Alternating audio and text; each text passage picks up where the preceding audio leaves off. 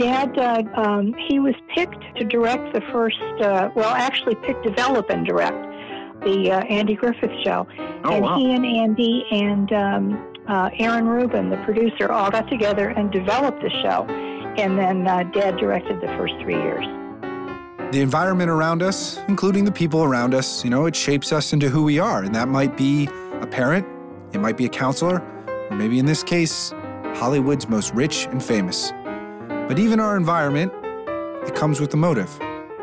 They all want us to become something specific, shape us, mold us, push us in a direction.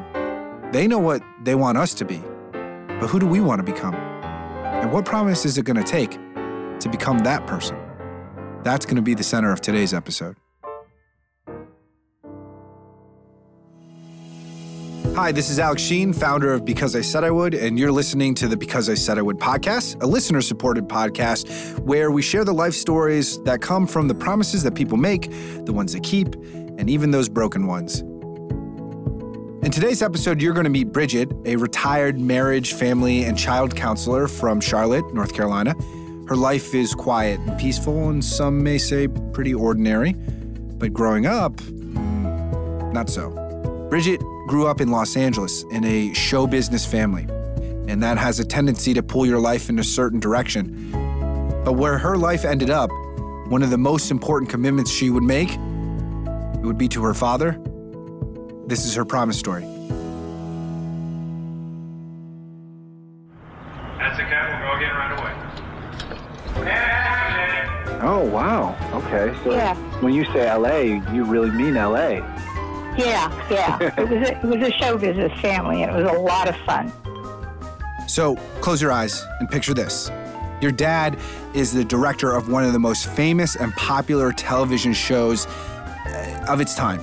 I mean, television, though, was a different medium back then in, in the 1960s, meaning that there was there's like only one television to watch. You know, our attention wasn't divided uh, among podcasts, YouTube channels, Twitch streams, social media, and all the new media today. Just one TV. So there really is no modern equivalent. Bridget's dad got to work with characters like Andy Griffith, uh, Barney Fife. Now, I've never even seen a single episode of this TV series, but I know who these people are. That's how big it was. I wondered what growing up in Bridget's house was like, so I asked. I remember uh, Telly Savalas came to our house a number of times, and uh, um, he taught my parents how to play chemin de fer. So they loved playing cards with him. And uh, uh, um, he was talking uh, one evening about his stardom, and because he was so huge on Kojak at the time, and uh, basically he was saying, you know, I have the cars and the yachts and a house in France, and I can do this and I can do that. And uh, uh, I said to him, wow, that must be so great. And he said, you know, it's just all stuff. It doesn't mean anything. Yeah. He, he was just a really basic guy. Meeting the star of Kojak must have been an experience. Uh, this was a huge show. It was an action crime drama about the New York City Police Department. I asked her how old she was uh, around this time. Oh, gosh, I guess about 14, 15. Nice. It's an interesting household, of like just kind of walking around at 15 and Yeah. Star Kojak is hanging out. Hollywood offers a lifestyle that many, many people could never even dream of living, or, or maybe we do, but we'd never believe that dream. But Bridget got to live it, and the lifestyle was something that her parents mastered. Uh, Bridget was strengthened and empowered by her family. They instilled strong family values and a, a normal teenage life into a situation that was different. To be honest with you, uh, except for the fact that we knew celebrities and that we lived very well because he uh, made a good, really good living. Uh, other than that, it was no different than any, any other family who was upper middle class because my dad and my mom's values were uh, such that um, they just they didn't put up with any BS in, in our household. Uh, you you know you were just who you were. There was no pretense. Uh, there was no artificiality. People just were. Uh, they were people were only invited to our houses, her, our house who my parents liked. They never did business in the house. They only had friends over. They didn't have a business associates. So um, it was a it was a very um, truthful, basic uh, life and a basic family unit. We just uh, uh, were very privileged. Bridget's family really kept their household grounded, rooted in strong values, and didn't let the pretension and uh, and vanity of Hollywood into their house. My father uh, pretty much knew what everybody's reputations were, and he shared that with us. Uh, but uh, nobody was ever invited to my house. Uh, like I said, we didn't ever uh, associate with people who um, uh, didn't pretty much have the same values as we did. Yeah. Uh, he didn't. He didn't have any patience for pretension, so uh, we didn't. We didn't uh, personally know people like that. We just didn't have time or room for them in our lives. Growing up, Bridget was an only child. It was just her dad, her mom, and herself. But as you could tell, uh, she was never really alone, never really a dull moment. Dad, this Hollywood director, and mom, well, she was pretty awesome too. My mom was a stay at home mom and uh, one of the nicest human beings that ever lived. Yeah. She was fierce and strong and loving and so funny. Both my parents were so funny. And uh, they just uh, they didn't take any, any any guff from anybody, and uh, they did what they wanted to do and believed in their own uh, values and their own uh, um, abilities and in mine. And it's a rare thing to be humble in Hollywood. Because sometimes the pursuit, the goal is taken almost too seriously in this hyper competitive type of environment, right? Uh, I'm going to do this because I said I would, but, uh, but at any cost as well. That if I have to step on someone's throat to get there, well, that's what I'm going to do to succeed. That's not what this family's about, though. Because sometimes with our promises, it's not just the literal nature of it. It's not just this batting average, I do everything I say I'm going to do mentality. What's maybe more important than just keeping a promise is the purpose of that promise. In our code of honor, we say doing what is right will always be more important than keeping a promise. I think Bridget's family understood that. It's what made them grounded, it's what made them honest, authentic. And so that's got to come from somewhere, though. And I asked Bridget, what was it? What what made them so real? Uh, my dad was raised in San Francisco to extremely poor parents. And uh, my mom was raised in Santa Monica uh, by a single mother, she and her brother, and they had no money. And uh, they, they understood what it was to have nothing and that they were appreciative for every, every single thing they had in their lives good health, uh, things, everything, everything that came with privilege, they thoroughly enjoyed and appreciated. Appreciation, thankfulness. That concept, it, it often can be what separates someone of strong character from egotism, like an obsession of just like, uh, I want that and I want more of it. Bridget's parents went from rags to riches, and they remember those rags.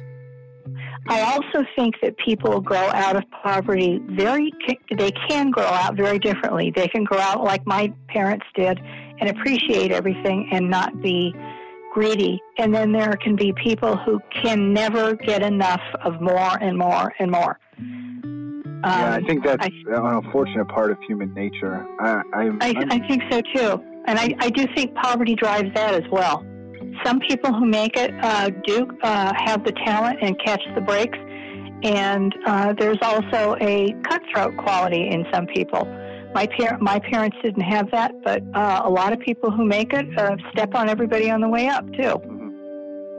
Unfortunately, that's the reality of the world that we live in. And I'm not talking just about Hollywood, but let's uh, let's say corporate establishments, government, politics, banking, Wall Street.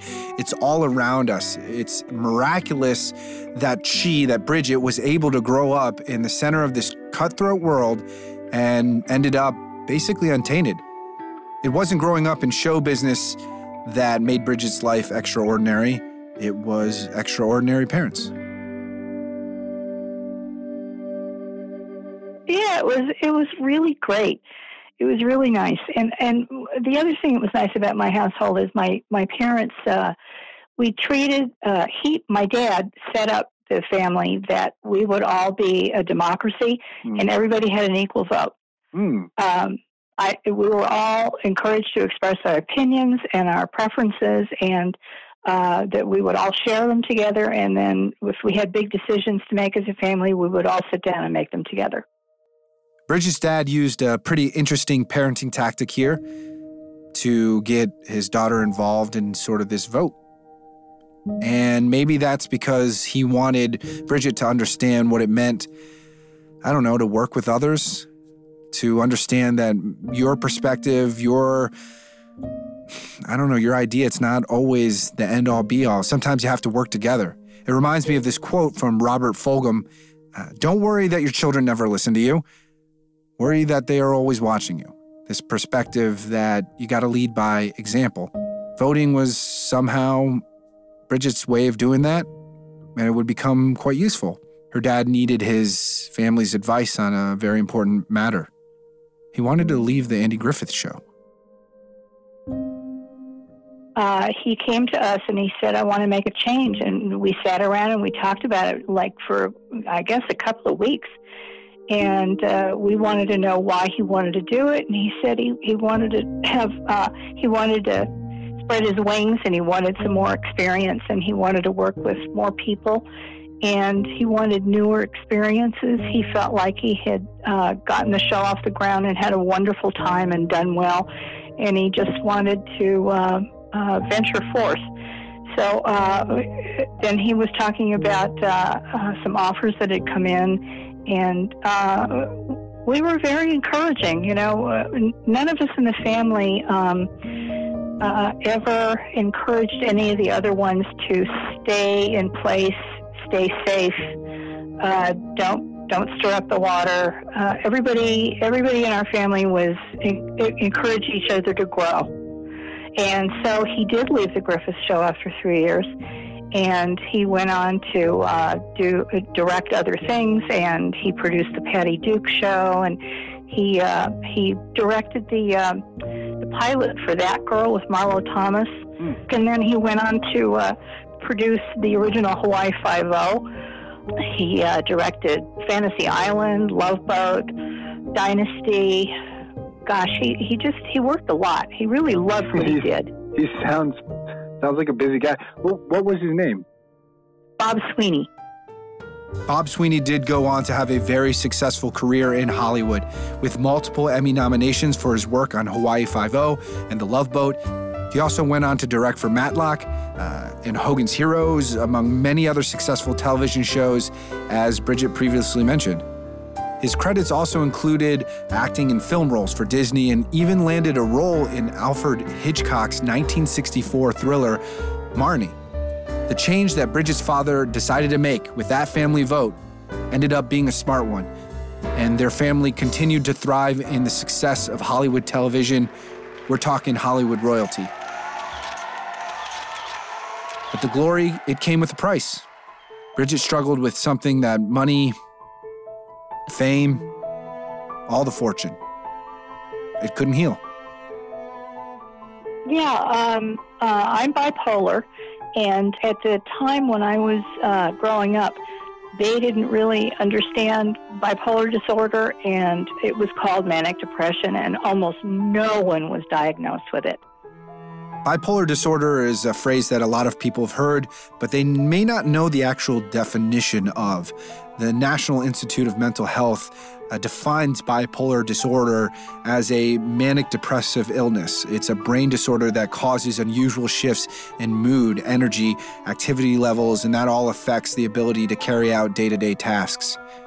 The moods that we're talking about are in this range, uh, in periods of extreme up, elation, being energized behavior, that's known as manic episodes, to very sad or hopeless periods, that's known as depressive episodes. So I, I had uh, episodic uh, chronic depression, and uh, they didn't really know. They didn't even believe that children had depression at the time. Um, unless it was uh, triggered by a sad event. They didn't think that it was just synaptic and something um, physiological that people suffered from. So I just kind of dealt with it. My parents tried to teach me how to pull myself up by my bootstraps, but that didn't work. So we just kind of dealt with it any way we could. And therapy wasn't an option at that time, particularly for children. So um, I just kind of struggled along, and uh, and then when Dad was doing the Patty Duke show, Patty came and lived with us for a while. For those of you who might not know who Patty Duke is, at age 16, she came into fame by playing the role as uh, Helen Keller in the 1962 film The Miracle Worker, and that won an Academy Award for her performance. Soon after, she was offered her own show, The Patty Duke Show. Patty's son is actually someone who today's generation might be a little bit more familiar with, and his name is Sean Astin. Many people, maybe like myself, uh, we know him as Samwise Gamgee in the Lord of the Rings trilogy. And even more recently, he played the character of Bob Newby from Stranger Things. Uh, also, Rudy from the movie Rudy. I don't know, I remember that. But Patty Duke's legacy in the business is obviously more than her son, it uh, was exponential. She intersected with so many people's lives across the world, and of course, in Hollywood with Bridget's father, Bob Sweeney. He was her director and working so closely with her, he discovered that there was actually something wrong, something that was happening in all of this success, and um, and she needed his help. She came to live with us because he found out that she was being abused by her managers with whom she had been living. They were also her guardians. And when he found that out, he took her out of the home and threatened them with legal action and brought her home to live with us. And during the time that she lived with us, she was very sick uh, emotionally. And eventually, she came to find out that she was bipolar. And I had similar but lesser symptoms. So I was kind of considering, wow, I, I'm a lot like her. Maybe this is something I need to think about. So uh, when she got when she got diagnosed, I uh, went into therapy, and I was about uh, I guess sixteen. And how old, would uh, she, how old would, would she have been? uh, eighteen, Okay, eighteen so or you- nineteen. I mean, almost like the age of friends. And, uh, Yeah, we were friends. We were very good friends. We, at the time, we were we were almost like sisters. We were very very close. So she uh, she got diagnosed and finally got better care. And I nobody believed that that was the case for me. So I didn't get diagnosed until my late twenties, and I just kind of suffered along. But eventually, I kept hammering. You know, I'm I'm reading all this information, you know, in the library because there were no computers, and I'm considering that this is a possibility, and nobody's. You guys are not listening to me in the mental health profession, and I'm disturbed by this. Nobody's taking me seriously. You're only listening to my symptoms, and you're not listening to me be proactive about my my own mental health, and this is really making me angry. So, on top of uh, the mental health, I was so close to death with the asthma so often. I was so sickly. I was out of school more than I was in. So I, you know, health was just a serious issue for me, and and getting to be 67 years old is just a shock. I, I can't believe I fought all the odds and got here. As someone who has suffered with a mental illness with uh, such a stigma, well, over time she's been able to control it, master it almost, and now counsels others. I wanted to get her thoughts on the impact of mental health challenges in our society and understanding this uh, elusive disorder. you know, um, and yeah, not- and people not are embarrassed by it. embarrassed by it. But no one's embarrassed by cancer. No one's embarrassed Yeah. by, uh, by by those types of of diagnoses. Diabetes, Yep. You know, a bad car accident, that's not embarrassing. It's as if mental health is your own fault because mm-hmm. you can't make it better. Yeah. And You've what- done something wrong. and as someone not only with you know you know, who, who's thriving in this condition, but also someone who is in the field, so to speak.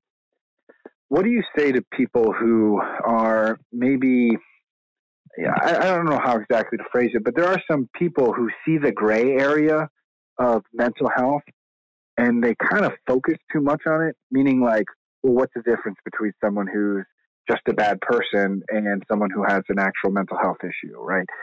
They, will blur those lines. What, what do you say to somebody who, who might be finding themselves in those thoughts? One of the things I try to make clear to people who are struggling or, or come to me for help or, or just even socially come to me with a question about uh, how do you feel about that? What do you think about that?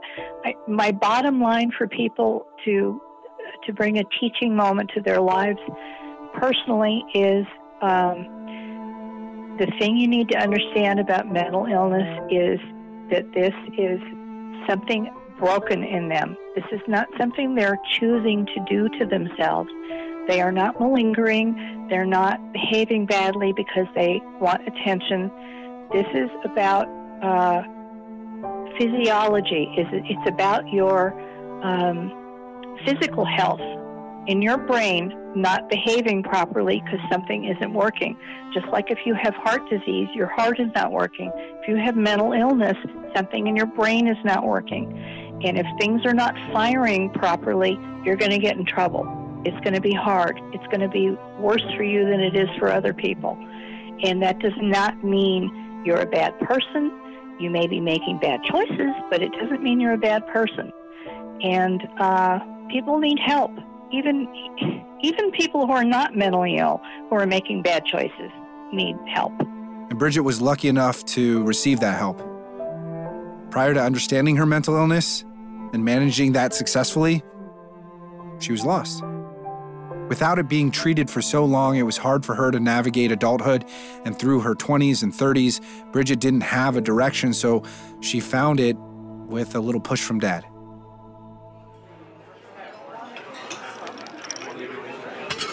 Uh, I had, um, I really liked serving, so I was a waitress for many years, and uh, I really enjoyed it. It was a nice restaurant, and I did well, and I really enjoyed it. I enjoyed working with people, and I loved meeting the public. It, it was just a, a job I really liked. And uh, my dad, for years, just kept saying, "Honey, honey, I understand you enjoy what you're doing, but you're not exercising your intelligence." please, please, I'm begging of you, do something more with your brain.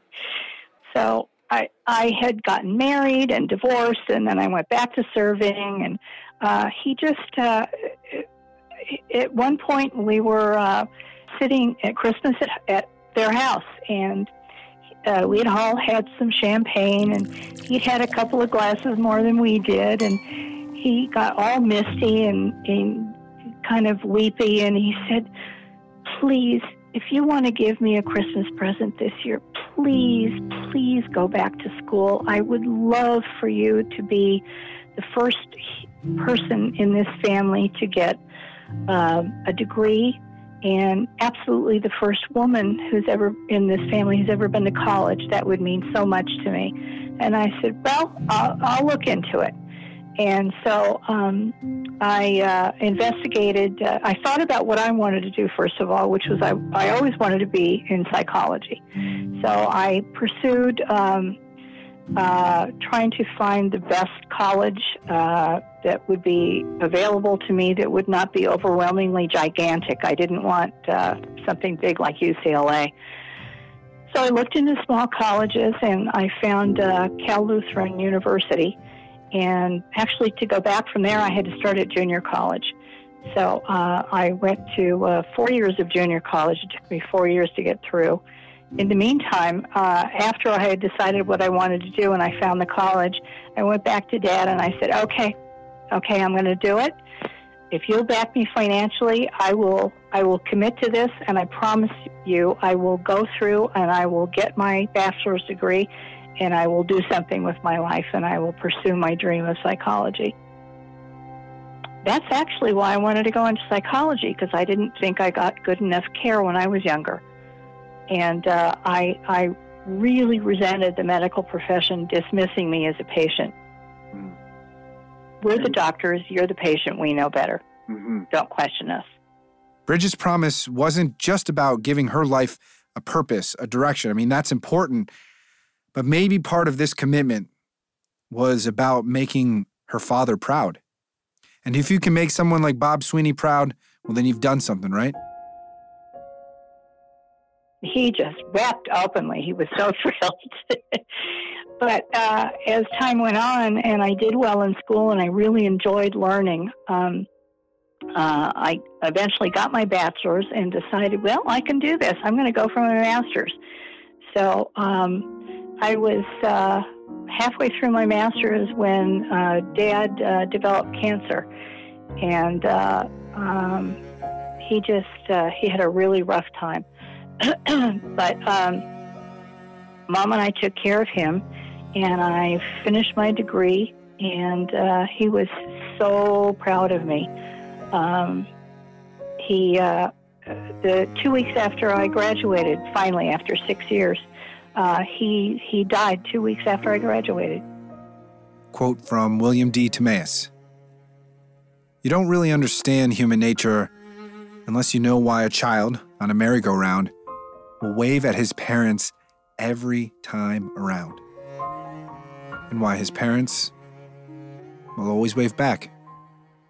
That's the love a father has for his daughter.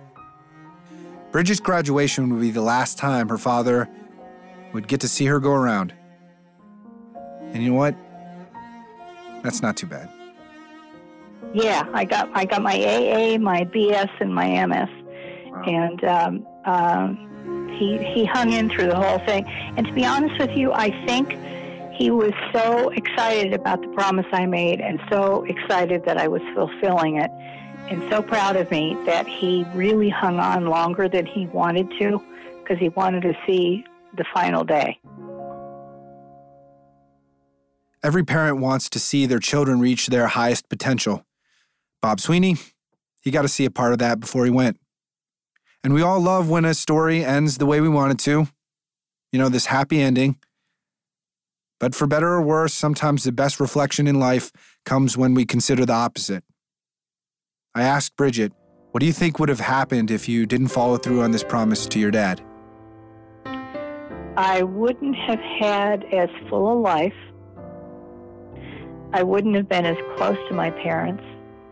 I wouldn't have, when either of my parents died, I would not have felt like we all did the best we could in our lives separately and together.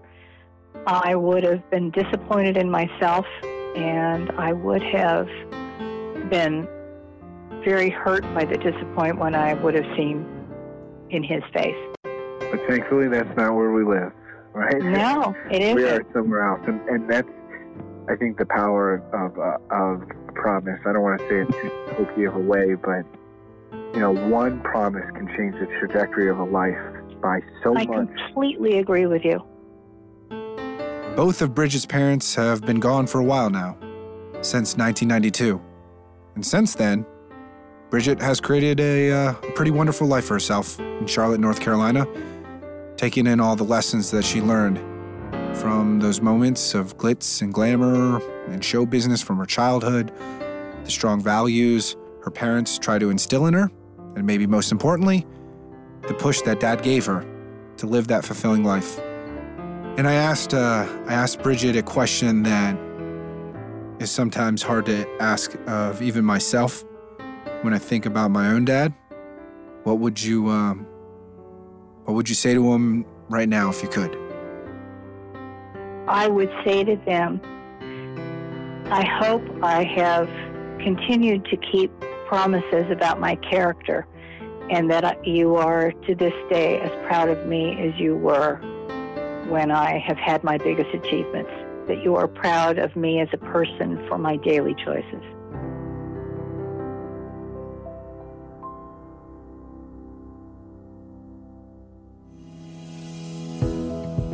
Thank you so much for listening to this episode of the Because I Said I Would podcast. My name is Alex Sheen, and I'm the founder of Because I Said I Would. When we look at Bridget's promise to her father to, to complete her education, it just reminds me about how important that thought is to humanity itself education. Education empowers us in, in so many ways. I mean, as human beings, we're incredible. We have this capacity, this potential to make a difference in our community, in our family, in ourselves, if and only if we actually know how to do that, how to make that difference. And education empowers that how. It empowers us to know how to take care of our heart, how to be a better parent, or how to, you know, maintain a job and income to provide for your family. Education, it is incredibly important, and that's the first step in so many promises, but it is not the last. We obviously have to use that education, which reminds me of a quote from Mark Twain. A person who won't read has no advantage over one who can't read. And that's our episode for today. Uh, please know that this is a listener supported podcast. So if you love this content and you want to see it make an impact in other people's lives, I encourage you to go to becauseisaidiwould.com slash donate. Make a gift to our charity. 100% of the proceeds go to not only create content like this, but to fuel our programs in character development in schools and prisons, our chapters of volunteers that make promises to help others, local communities. We also have accountability programs and awareness campaigns with global reach, uh, but we need your support. And if you're looking to hear more stories like this, maybe in another format, check out the Because I Said I Would book available today. It came out in January of 2019, so it's fresh and it's available at becauseisaidiwould.com slash the book. Lastly, I just want to say that the entire podcast series is available on becauseisaidiwould.com slash the podcast. You can also obviously subscribe through things like Apple Podcasts and most other platforms. And if you wouldn't mind, uh, give us a little rating, a little review, tell us how things are going. A special thanks to our producer, Julie Fink, Dave Douglas, our audio engineer, and I am your host, Alex Sheen. Until next time, remember a single promise, it can change a life forever. And behind every promise, there's a story.